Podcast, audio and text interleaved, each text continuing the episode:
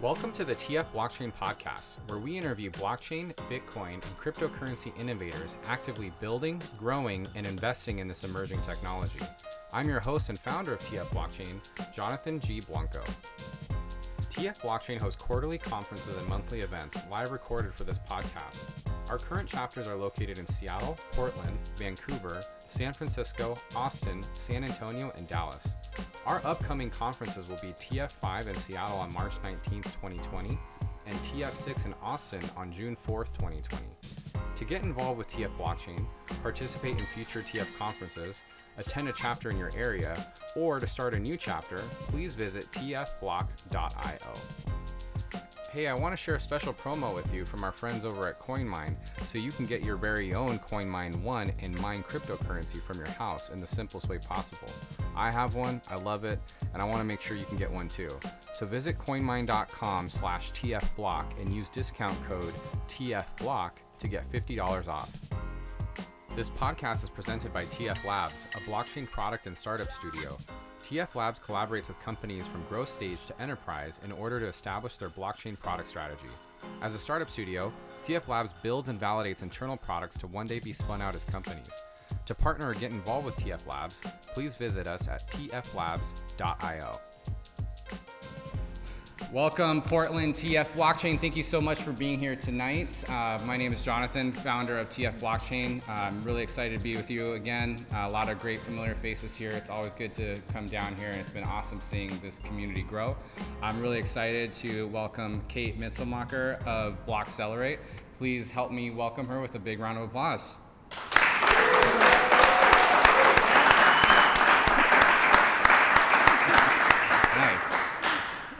Was that appreciate that? was a good welcome, yeah, right? it's the warmest welcome I've gotten in a long time. Good, good. Uh, well, hey, thanks so much for coming down. Um, you live in Seattle. I live in Seattle. You flew down here. Yeah. On your private jet. Uh, I wish. in, in, fact, I, will actually make a quick announcement since yeah. you started with a lot of announcements. Um, I thought I booked a flight for today, but I actually booked it for March 24th instead. So now I just decided that I'm going to host an event here on March 24th since I have a ticket already anyway. So you all are invited. And if you're interested, just ping me on LinkedIn and I'll send you the invite. Cool. And we'll talk about our investment thesis. So things that we probably not going to cover today yeah. in much depth. Awesome, awesome. Well, you heard it here first. Um, well, Kate, thanks so much for being here. Uh, I'd love if you could just introduce yourself to everybody, let them know uh, a little bit about you. Um, you know, even before uh, the VC stuff, you know, how did you get into the tech scene? How did you get into, uh, I guess, kind of starting off your career? Yeah. So, um, so professionally, I spent 10 years working at a global market research firm, Gartner. Uh, those of you who are in enterprise software space, uh, you would have heard of it because they work with um, probably 99% of Fortune 500 companies uh, and help them make out the technology trends. Um, so they've been around for 40 years, so they've sort of seen a number of waves of, uh, of disruptions, everything from the internet um, to the cloud to mobile, social, Internet of Things, and then blockchain came around in 2016. Um, by that time, I've been with Gartner for about seven years or so, and I saw something different about blockchain because I saw this massive demand from CIOs of Fortune 500 companies who were quietly trying to learn about this technology without making too much noise because they were afraid that their boards are going to think that they're they're trying to get Bitcoin. But in fact, there's a difference uh, between Bitcoin and blockchain, and over time, uh, that sort of evolved into the trend. And then in 2017, 2016, actually, uh, it was the number one search term in Gartner.com, which is a huge deal. Wow, yeah. Uh, means that you know enterprises are actively looking to investigate and potentially purchase blockchain technology uh, solutions. That's super interesting. And, and um, when they're doing that, they're actively reaching out to Gartner about that, and then Gartner's working with them on kind of figuring right. that out a little bit. So, so personally, myself, I sort of spent three in three different roles at Gartner. The first um, third of my career, I spent working with CIOs and working on strategy, helping Fortune 500 companies implement those technologies. Another third of my career I spent helping CEOs of enterprise software companies sell to the CIOs of Fortune 500 companies, meaning how do they go to market, how do they position themselves, uh, you know, how do they tier their customers and so forth. And then the last uh, third of my career I spent in the venture capital and private equity space. So I was uh, spearheading the venture capital group in Silicon Valley, and um, we identified blockchain as one of top three most disruptive technologies that will generate trillions of dollars uh, worth of wealth over the next 10 years. Wow. So I'm assuming like you you know you have a front row seat there and you're seeing if all these corporate big company executives are thinking about this like this might have some legs, right? Right. And then so from there, uh, when did you kind of hit this epiphany like, hey, I, I think uh, doing running a fund or building a fund might work out? Uh, so that was not the first idea I had. Uh, first Did thought. you want to build a company within well, it, or? No, the first thought I, I was actually comfortable where I was. I was getting paid quite a bit compared to leaving and having to do something on my own. Um, so I approached Gartner and I said, why don't we start a venture arm focused on deploying capital into, into blockchain? Um, they saw that as conflict of interest with what they were doing, uh, so they, they put a ban on that pretty quick. Then I went to some venture capital firms in Silicon Valley, uh, shorter path to market, if you will, than Yeah. starting your own. And everybody said, well, Bitcoin is a fraud and blockchain is the same as Bitcoin, so we're not going to do that. Two years later, you know, half of them are now running crypto funds, Yeah. if you will. Um, so once those options were exhausted, I said, okay, if nobody wants to do it, I'll do it myself. And I love it. here, here I am. Nice, nice. I love that. Right? It's it's yeah. Why wait for someone else if they don't see the vision and you do? Go go for it. That's awesome.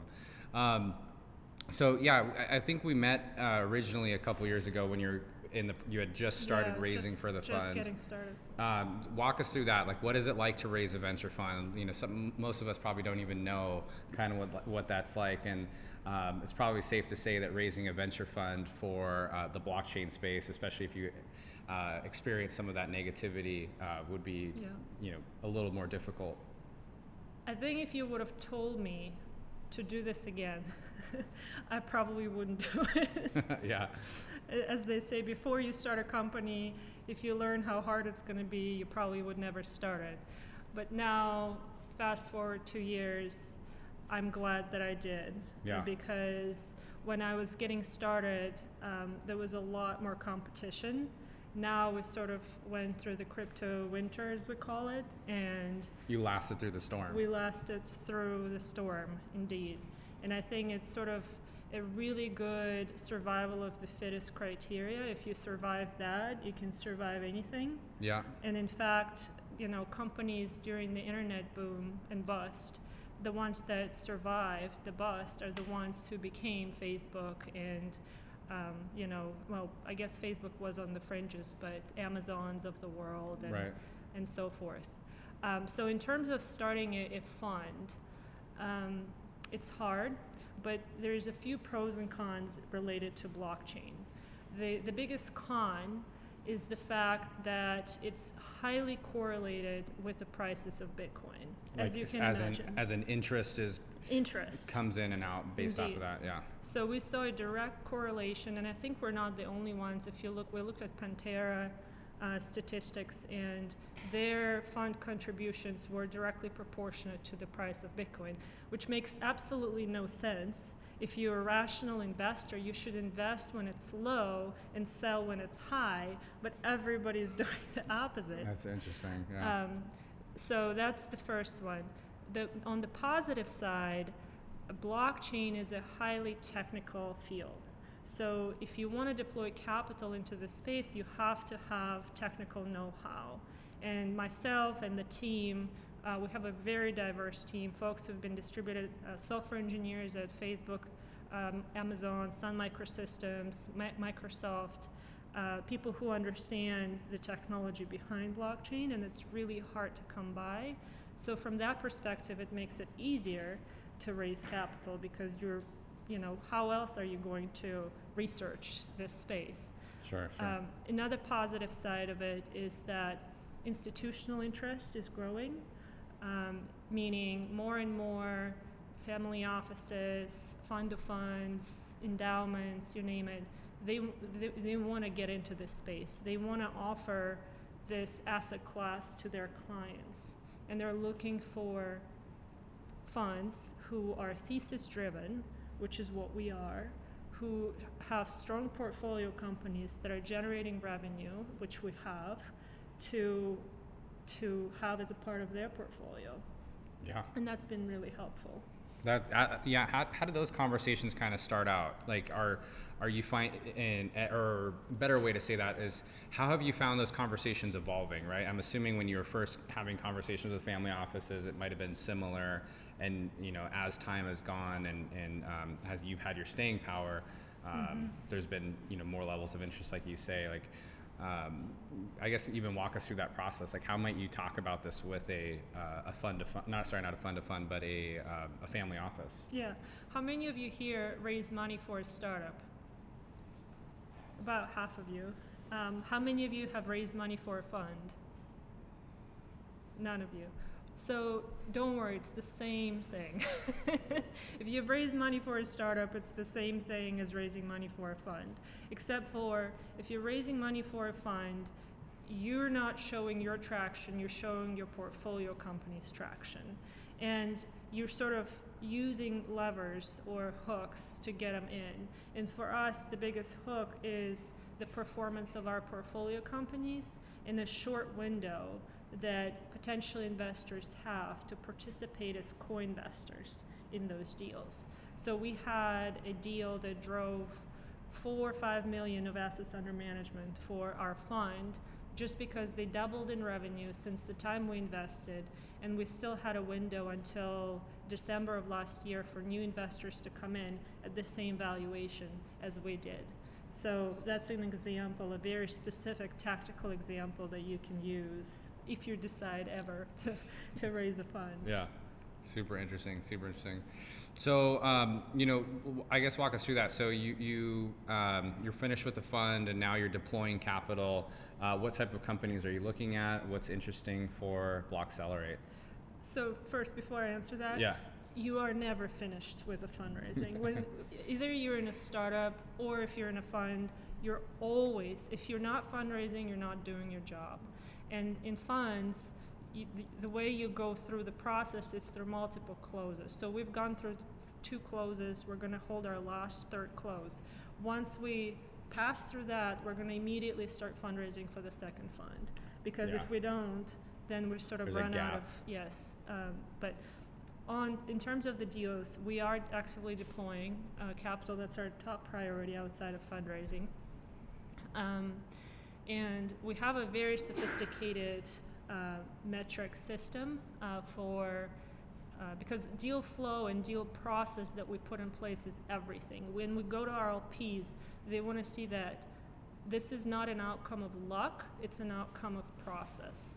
So if you have a startup and you come to us and we ask you a lot of questions, it's not because we're trying to be difficult, but because we have to follow the process because that's what our investors hold us accountable to. So the first stage, if you will, in our pipeline is any company that comes our way or we find interesting makes it into the sourcing pipeline. The sourcing pipeline has three very simple questions that sort of define our, our criteria. Number one is Is there a blockchain use case? There's a lot of companies that say they need blockchain, that have blockchain, but they don't need, they don't need blockchain, and they should not use blockchain. Um, so if it's not the case, we are not making you pass into the next stage. What about if there's the maybe they're not thinking about blockchain today, but there's the potential for blockchain in some future? Does that no? Kick it's, them it's immediately out. Yes. Um, and and we have to be harsh because we have a lot of companies in our in our deal flow um, coming into our way. Last year we had 400, so we have to be very strict. If it's not a media blockchain use case, it might be in the future. Come back to us in the future when there is a blockchain use case. We don't yeah. want to talk to you right now. Um, the second one, and I know this is not a very traditional venture metric, but we use it, is is it revenue positive? Does it have any revenues? It's a very easy metric for us to use to eliminate a lot of companies because a lot of funds will invest in pre-revenue companies with high valuations. We're just not this risk averse. For us, we don't know you. You might be great, but revenue tells us that you know how to execute a little bit. You know what I mean? If you have a little bit of revenue, you have proven that you know how to sell your product. So that's number two. And number three is for us specifically, don't use that across all the funds, but for us specifically, um, we are an enterprise focused fund. We're looking for enterprise deals. Um, and I want to talk to you about that in the broader context and why enterprise is our focus. Do you mind if I do that? I would love if you did that. Okay. so, um, so think about it like this. So we had the last 10 years of, of blockchain, which was mostly about retail adoption of crypto. And I think it's great. I love Bitcoin. I've been an investor in Bitcoin since not as early as Sam here in the room, but um, I've been investing since 2014. I also, you know, made good amount of money on it, but I don't think that's all t- there is to blockchain. I think Bitcoin is the first use case. So what we're seeing is three trends. The first trend is the retail adoption of crypto. That includes Bitcoin, that includes other cryptocurrencies. That includes digital gold, digital cash use cases, stable coins, and that's driven by a lot of things, but one of which is the more economic uncertainty there is, the more uh, usage or utilization of those cryptocurrencies we'll see. The higher volatility of foreign currencies in Venezuela, for example, the higher usage of crypto will be there. So that's sort of driving this uh, retail adoption of crypto. That's number one. Number two is institutional adoption of crypto and blockchain.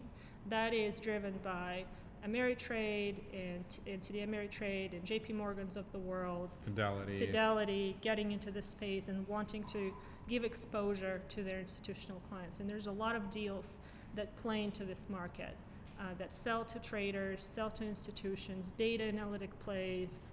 Um, I mean, Round Block Capital is an example of that Yeah. that you had at your last event in Seattle. Uh, Yeah. options, futures, and that sort of thing. So that's happening. We know that's happening. The third trend that is happening in parallel, it was happening less so for the last 10 years, but we think it's going to happen more so over the next 10 years, and that is enterprise adoption of blockchain technology and that is for specific use cases such as supply chain, financial services, insurance, you name it, manufacturing, healthcare. Uh, we were just talking about healthcare. And what's going to happen is a lot of those enterprises are going to re platform the enterprise stack and they're going to include blockchain as a core component of it in a set of very specific use cases. Trade finance is a good example. Has anybody, one of you, heard of um, replacement of a uh, chess, C-H-E-S-S, at the um, Australian Securities Exchange? This is a great example of how this legacy, you know, inefficient, full of intermediary system was replaced with a easy to use blockchain system that disintermediated 13 players and cut out a lot of costs uh, and inefficiencies. We're going to see that happen across a lot of enterprises. And that is Totally what I'm talking about when I say the third trend, which is enterprise adoption of blockchain. And why are we focusing in this third bucket? Not because I don't think there's revenue in the first two. I think there's a lot of money to be made in the first two. And I think that there's a lot of companies to invest in the first two.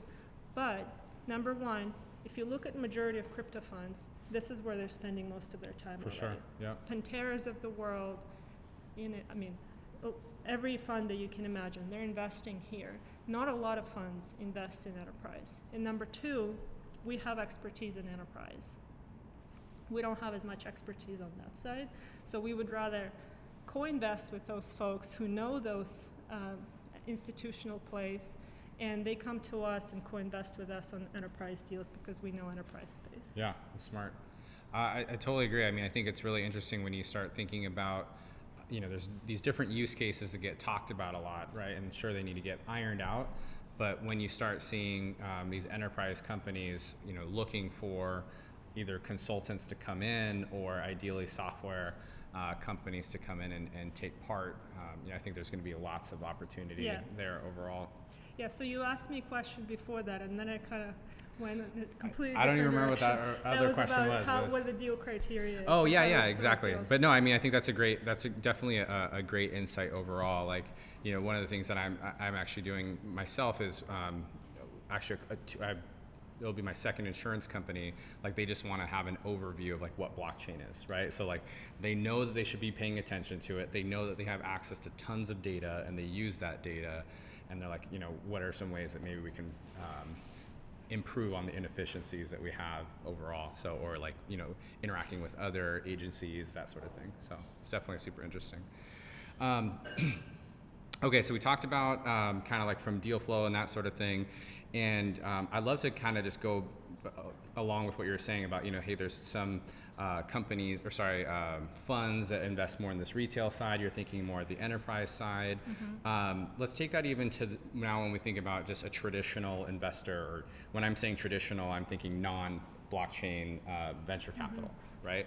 Um, you know, what are the things that you're seeing, you know, from your side? Like you said, you wanted to go ahead and, and perhaps partner with someone at a firm like that, and they didn't really see the value. Um, how do you think that has changed? Um, where do you think their investment thesis lies as well? You think Yeah. they're thinking more retail as well? Yeah, no, that's a good question. I, I think a lot has changed over the last couple of years. Um, I mean, a good example would be I was sitting in a room of 12 VCs uh, in late 2017. It was, you know, everybody you can imagine from Sequoia to Andreessen, NEA, and uh, when the question came, what do you think is the most disruptive technology? It was actually early 2017, I should correct myself. Um, what is the most disruptive technology? Only myself and another one mentioned blockchain as in the top three. For me, it was number one. For the other it was number two. Everybody else did not even mention blockchain. What they say? Just curious. I mean, what Like you would expect: stuff, AI, yeah. machine learning, IoT. IoT, all the buzzwords. I guess blockchain is a buzzword too. um, but you know, six months later, when the prices went up, Andreessen had announced their their fund, and now I know Bessemer is looking at it, and everybody else as well. So, in terms of traditional institutional VCs, slowly but steadily, the, not the ones on the cutting edge, but traditional ones, they're very afraid of crypto. They, they're very afraid to invest in an ICO. A lot of them wouldn't touch it. But they are starting to look at enterprise blockchain, which Yeah. is which is great for us because our portfolio companies are going to need future rounds of funding.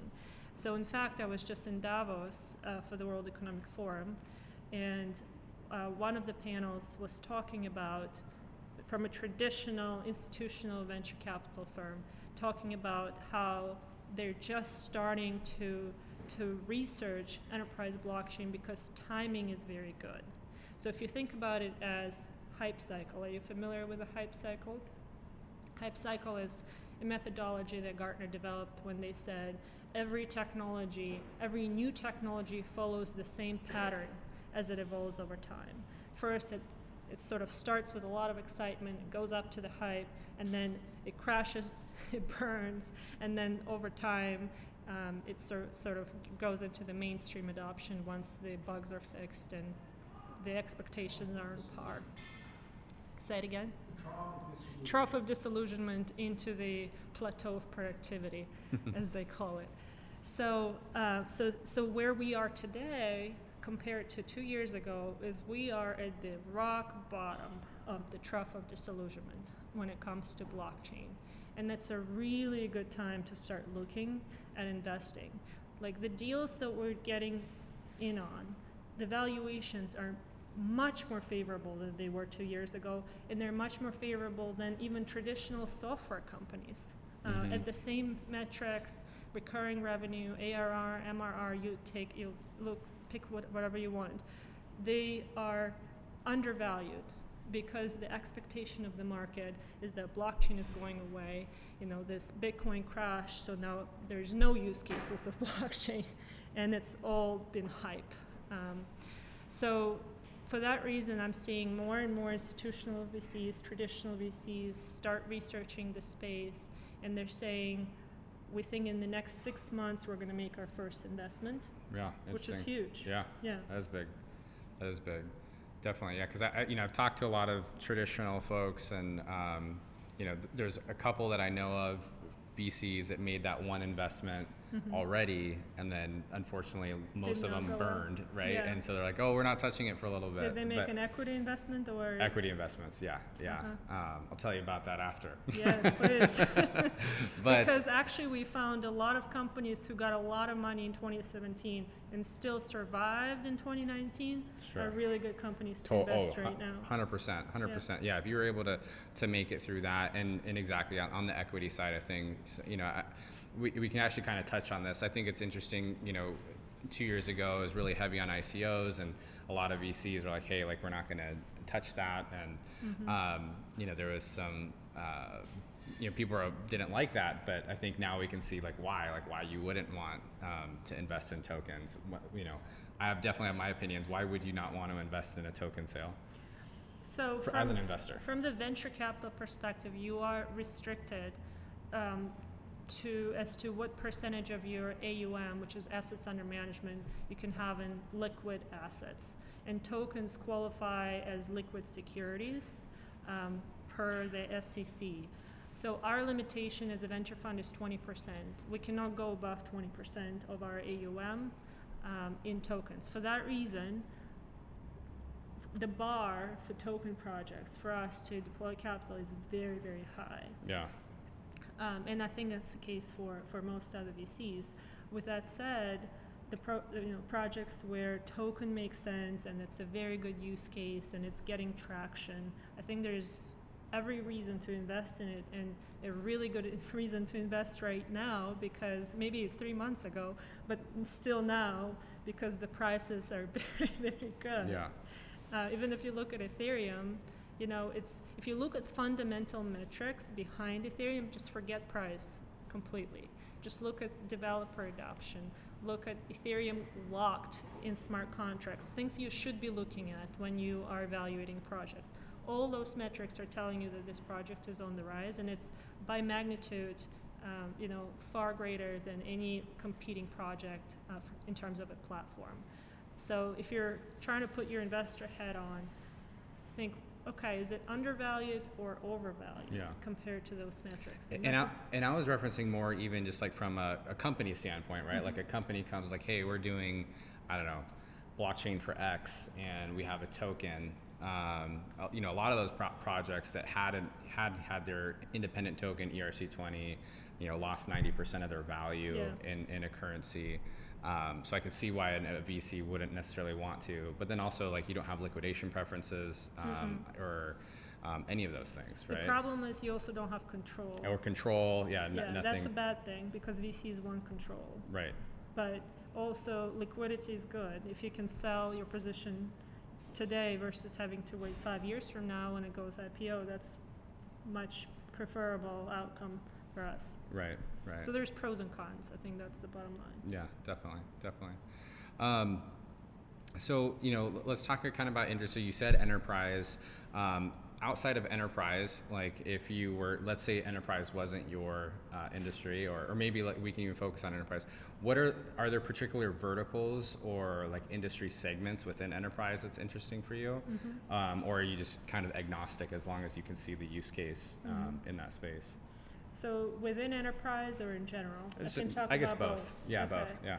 So, so in terms of, um, I guess let's start with enterprise and then I'll touch on everything else. So we think about it in terms of the stack, what the stack of the enterprise would look like. And to simplify that, think of it as three layers of the stack. The bottom layer of the stack is the protocol layer. That's where the, you know, the, the, the actual technology on top of which the applications will be run has to be built. And there's a lot of work and there's a lot of great protocols that are serving the enterprise, such as our portfolio company Hedera Hashgraph, for example. The reason we invested in it is because it had um, much better scalability than Ethereum. 10,000 transactions per second compared to 14 transactions per second that Ethereum had, had better finality, and it was also uh, proposing a novel governing model, governance model with uh, 39 governing councils, and those are large enterprises. So this is a good example of a platform, bottom layer platform technologies. Other examples include Corda, Quorum, Hyperledger, Ethereum. Another company we invested in has a platform called Strato. So there's a lot of very specialized platforms out there, but I would want to preface it by saying best technology does not always win. So for us, we take it with a grain of salt when somebody comes to us and they say, we have something 100x better than Ethereum, because those companies come to us all the time, and two years later they're no longer there because they have a bunch of smart techies who don't know how to execute. So that's the, that's the bottom. The, the middle part of that stack is we call it middleware, if you will. There's a lot of different categories there, but we would put distributed storage um, technologies there, IPFSs, if you're familiar with that, uh, companies around that, identity, application enabling layers, other middleware types of solutions. Kaleido, for example, if you've heard of Kaleido, that's a good example of a cloud hosting infrastructure specific for blockchain platforms, and that's sort of a good example of this middleware stack. Where we think majority of money will be made in the long term, or value created, a better term to use, is the application layer on top of this. And the reason for that is because this is where the actual use cases reside. This is where, um, say, a trade finance application which connects 17 banks and trade brokers around the world called Com- Komgo um, would sit in, in this stack. Are you giving us an idea of a company to start, or is this a company that exists already? That's a company that exists already. I was going to see if anybody was writing this down. To be like, wait, I'm going to But if this. you want to start a company like that and you get 17 banks on board, I'll write you a check. I swear to God. um, but it's a really good idea because where blockchain use cases are most valuable is when you have a lot of stakeholders, a lot of parties who want to transact with each other, who don't necessarily trust each other, or maybe not even know each other, and there's a high level of standardization. So the more standardized the industry is, the more stakeholders there are, Mhm. the better use cases. And those are the application layer use cases that I'm talking about. It's supply chain, healthcare, you know, settlement layer of a financial institution, for example. Ripple, as much as I don't like their token, the actual company makes a lot of sense because it proves the value of blockchain in this value exchange among banks and replacing the old in- intermediaries. Sure, if you can send that money faster, quicker, and Exactly. definitely. I didn't know that. I actually was just uh, talking to um, to Brad, the CEO of Ripple, and he said, the if you were to try to send thousand dollars from New York to London, I think he said thousand dollars or ten thousand dollars. Your the quickest way to do that is to literally get cash in a bag, get on a plane, and fly to London. That's your quick. I mean, 2020. Yeah. And this is still the quickest way to transfer money. It wouldn't get there? It wouldn't get through N- customs. Nine thousand nine hundred Nine thousand, ninety-nine. yes. yes, but it's a it's it's a massive pain, and we love companies who solve massive pains, and this is a good For sure. example of that. Yeah, definitely. Awesome. Well, I'd love to open it up to questions from people, um, so we can capture you on the mic. Just do me a favor and come sit in this chair right here, and I'm gonna swing this microphone over your way. Whoops. I'll just do this, I guess. you can just. I'll. I'll you don't even. Looks hold like a horrid. Yeah. So you were talking about your first criteria is a legitimate use case. Right. Now, listening to you talk, would it be fair to characterize that legitimate use case as improving trust among a wide variety of diverse stakeholders at the application level? Mm-hmm. So I would preface it by saying it doesn't just have to be at the application layer. It could be at the middleware or the platform layer. We would still invest in a company. But what I mean by uh, blockchain use case is there's a lot of other database technologies out there that can solve problems. And where we see applicability of blockchain is um, immutability. So, does it matter if the data is immutable? Or would you rather not have it immutable? If so, don't use blockchain because you're wasting your resources. Number two is auditability. Does it matter for you to be able to audit what happened in the past, what's happening in present, and what will be happening in real time in an immutable manner? And if so, then, then it's a good use case. And the third is programmability. So the smart contract is a good example of that. If you have if this, then that is the outcome type of scenario, say in insurance, if my flight is canceled, I want to get my money back. There should be a smart contract that automates my settlement, my payment, doesn't go through any insurance companies or intermediaries, and settles between parties immediately. So those three are kind of a first test, I guess. If, if it's a yes, yes, yes, then it's probably a good use case, and then you can make it more complicated. Related to that last thing, do you have any thoughts about Ricardian contracts? Or Recording? Ricardian. Ricardian contract. Yeah, the, there's, we've got some action here in Portland with some companies that are setting it up so that there's human readable contract that gets automatically interpreted into a self-enforcing contract. Hmm. And I was just curious if you heard of them or thought about it. Yeah, I heard about the concept. I haven't done much thinking about it, I guess. What I have done thinking about is how legal system in general going to change over the next five to ten years and what role blockchain will play. And the fundamental question that I like to ask everybody, because I don't have an answer to it myself, um, and that is is code law?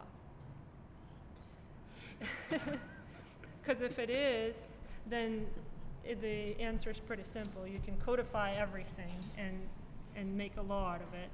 And I think that's what you're referring to. Um, but th- I think the answer is more complicated than Yeah. that. Actually, I have something I want to ask that you touched on. Uh, I think it was the first point you made, like meaning like, does it belong in a blockchain? Because if it's slow or, or whatnot, um, like maybe or it's too expensive to be on the blockchain, the data information. Um, it, lately, I've been kind of trying to challenge that assumption, right? And I'm curious what your thoughts are on this. Meaning that a lot of times you'll hear people say like, "Oh, that doesn't belong on blockchain because it's too expensive, or it's too slow, or it's too these things." But um, does that really mean that it doesn't belong on blockchain, right? Like, does that mean it just doesn't belong on blockchain today? Because in theory, like technology improves, so now that that information should it essentially cost less, or sorry, it should cost less to record it, or should become faster over time, right? If we continuously improve technology, uh, I guess what are your thoughts are on that? Yeah, I don't, I don't think about it in terms of is it just expensive because I completely agree with you that in the next two years, all of the scalability challenges will be solved, or not all of them, majority of them. Privacy challenges will probably be solved to an extent with zero knowledge proofs and other things, but ultimately, it can if you can do the same thing without blockchain just as well, then you probably don't need it. Whether blockchain is fast or slow doesn't matter. But if your use case specifically depends on things like immutability, things like transparency, auditability, and programmability, lots of words sounding the same, but if you do have that, then blockchain makes a lot of sense. Yeah. Yeah, it's funny because I, I like to think about it from the point of view, um, and I'm not saying this is right or wrong, of, um, you know, if we were to design things or, or create the new rails, right, and we pretended like we didn't know what the past was like, you know, would we have created a blockchain system? Hmm. And then in fact, like, is that how, how we would do things? Again, I don't know if that makes it a good use case to use it or not. Peter, you have opinion on I that? think- I have a strong Yeah, yeah, go for it. I, I don't think you're ever gonna put that other stuff on a blockchain.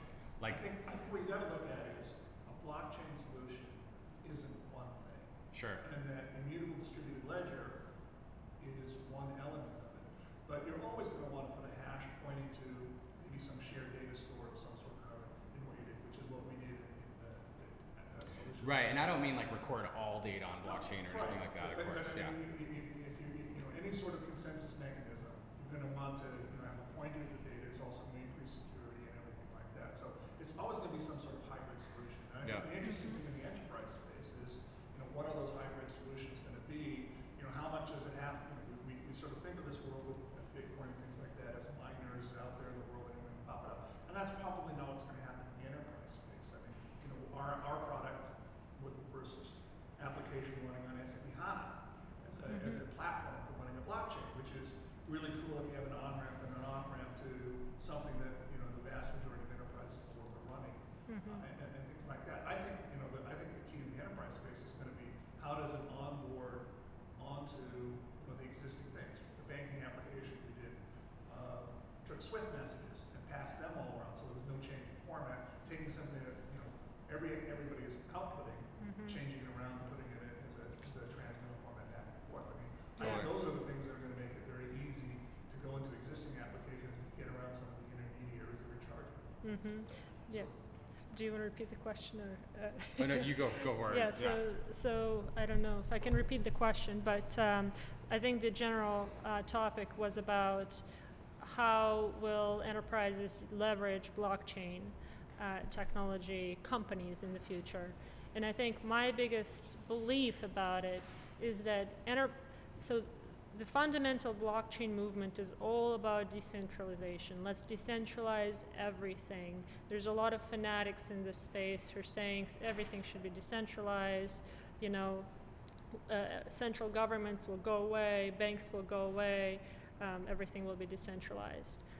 Enterprises will never buy from a fully decentralized company.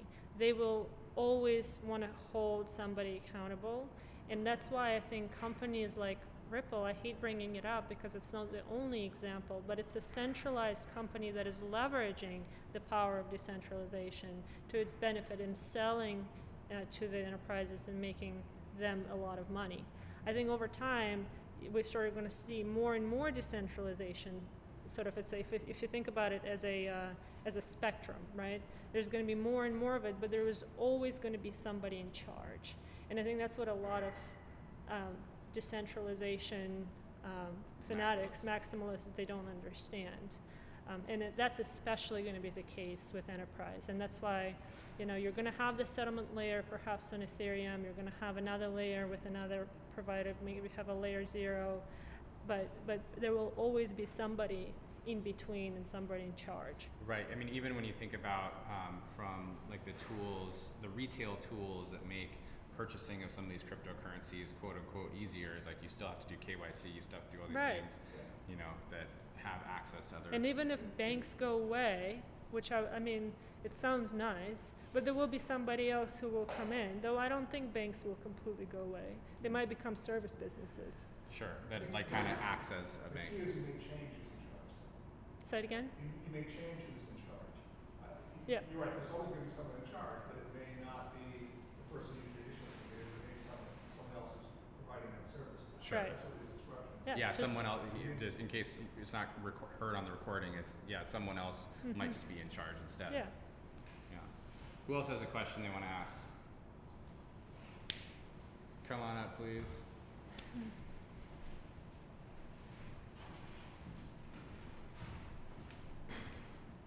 So, in your view, what Mm-hmm. is the most important company in the crypto space right now?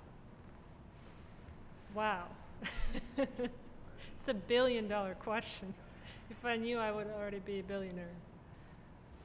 The coming the question is coming from somebody who is a big believer in Bitcoin. the right answer would be Bitcoin. Um, and Bitcoin on the crypto side is still a major, major player. So if I were to separate between enterprise blockchain and crypto, I would say in crypto it is Bitcoin because everything is correlated with Bitcoin at almost 100% at the moment. Uh, even we hold Ethereum, Ethereum is still correlated. Although Bitcoin's not a company technically. It's right? technically not a company, but it, It's an entity, I guess, Yeah, or an or asset. organization. I meant as or, a uh, centralized company. It's as a centralized. So as, as a centralized company, what would be a good central? What's, what about a good centralized company? Putting you on the spot. Hmm. Blockchain company that is the most important. Uh, important in terms of what, though? That's what I'm trying to understand. Important in terms of Uh, its influence on the market, or it's going to be a major player. I don't think I have an answer to that. Um, I can speculate, um, but I think an important company that has influence on the market that is not a blockchain company is a company like Facebook. Because whether blockchain companies want it or not, the success of the Libra project to a large extent will dictate how seriously the rest of the market is perceived. But that's not a blockchain company, so that's not what you're looking for. Um, I think right now there's more influence on the blockchain market from non blockchain companies.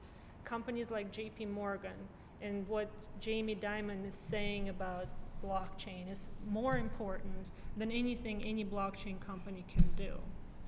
And I totally agree with that. You know, when you when you start thinking about like I, to go back with your Facebook example is that um, you know if Facebook ends up having Libra, like they can immediately have two billion wallets, right? Right. Like that they can just pump Libra but and into. it brings massive and- credibility. Yes. Correct, right? Yeah. And so then I think through having that, it allows the companies, you know, not named Libra, for example, to then offer services to the other, um, you know, call it Fortune 500 or, or people that aren't thinking about it, right? Like, I think there's, like, I'm a big fan of stablecoins, for instance, Mm-hmm. and like, I think there's an opportunity essentially to be the stablecoin factory for everybody not named Libra, right? Mm-hmm. And you start thinking about like how these different companies that are doing big things um, play. Like you know, you mentioned Fidelity a second ago, and um, you know they they're really interested in Bitcoin mining, right? Like that's like a thing. And so and same you know J.P. Morgan Chase with their with their internal stablecoin. Um, I think it's funny when when people kind of think about some of these banks creating um, you know digital currency um, as like a uh, fear of Bitcoin, and like I actually um, 100% disagree with that thing. It like um, I don't think I banks. I don't know if they're even trying to compete with Bitcoin. They're not. I don't Yeah. think so. At least I don't think banks even care about Bitcoin. To be honest, Mm-hmm. um, as what banks banks fear not making money, right? Yeah. Like that bank a bank's biggest fear is not making money, and so Mm-hmm. if they can make money by selling Bitcoin or by or they can reduce costs by having a you know a digital currency, Yeah. then that's great. It's kind of like, hey, we learned from this technology. Yeah. Let's let's use that. So let me rephrase your question and answer it differently. If I were to say, what companies do I keep track of? Perhaps the ones that are later down the road that we didn't invest in, but that would validate a lot of what blockchain companies or blockchain use cases are doing. I would say companies like digital assets. Has anybody heard of companies like digital assets? Um, great example, solving real problem, raise Series C from credible investors, large valuation, but sort of, or of proving the, the use cases of blockchain. Securitize is a good example of a company that raised Series B, specifically around tokenization of assets. They're trying to prove the value around tokenization of assets. Um, Ripple, um, another good example, just raised Series C, I believe, at $10 billion valuation. I mean, 10 billion valuation is a huge amount of money, even for you know a traditional market. There's not a lot of companies that raise Series C at a 10 billion dollar valuation. So I think those are sort of flagship. Some there's more examples I can give you, but those are flagship companies that everybody's watching. Coinbase, obviously, uh, just did an 8.5 billion dollar valuation raise. Yeah, I think Coinbase is super interesting, not even from just the exchange aspect of it, but when you start thinking about the things that they're trying to do in the commerce space and like transactions, and then they have their USDC stablecoin and they have a commerce uh, platform. So, you know, if they can get people to transact with USDC, Right. That I mean, that's a huge use case Right. of, of that stable. And Right. it's disrupting the PayPals of the world and PayPal is awful.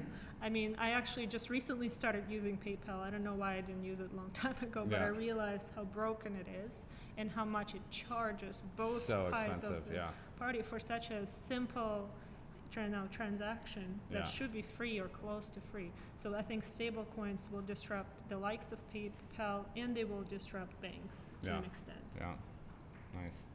Um, quick question because we gotta we gotta wrap up. A very quick question. Uh, with regard to social media, whether we're talking about something like Twitter or something like LinkedIn, who are two or three of your favorite follows?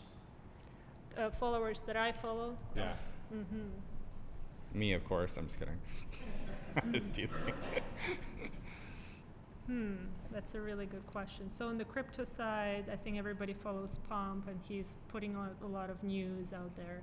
On the blockchain side, um, I follow a few very specific um, journalists who are writing about enterprise blockchain. Uh, Rachel Wolfson is one of them from Forbes. Uh, Dimitri, I forget his last name, from Forbes as well. He's specifically writing about enterprise blockchain. Rachel's with Cointelegraph now, but Oh, is she? yeah, She changed. Okay, she used to be with Forbes. she used to be with Forbes. Yep. Yes, um, and um, th- there's one specific news source that I would recommend uh, called Ledger Insights. Obviously, Token Forum as well. TF blockchain. TF Yep. blockchain. Yes, easy. indeed. Uh, but Ledger Insights is really, really good. Um, but, but yeah, I would say those are top three. Cool, cool, awesome. Uh, well, Kate, thank you so much for uh, taking the time, coming down to Portland, and and speaking with all of you us. for having me. Yeah, really excited to have you at TF5 here in a couple weeks. Um, you'll all be able to see her there if you come.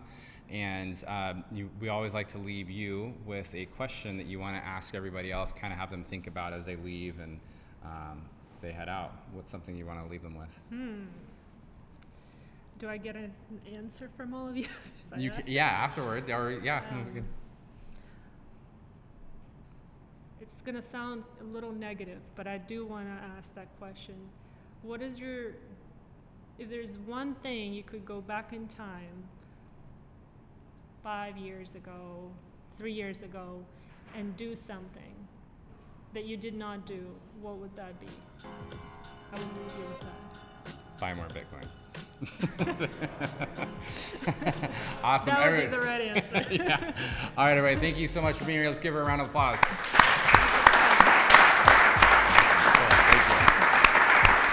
Uh, thank you for listening to the TF Blockchain Podcast. Please help us continue to spread blockchain, Bitcoin, and crypto awareness by sharing this podcast, attending our events, following us on social, and rating and reviewing this podcast by clicking all the stars on our homepage so we can be more accessible across Apple, Spotify, and all podcast platforms. Thank you for your support. Keep learning, keep growing, and keep building. The views and opinions expressed at TF Blockchain events and podcasts are solely those of the ones presenting and do not necessarily reflect the positions or opinions of TF Blockchain. TF Blockchain is not responsible for the opinions or content of its guests and does not endorse any particular company or currency. This podcast is for informational purposes only and should not be used to make investment decisions.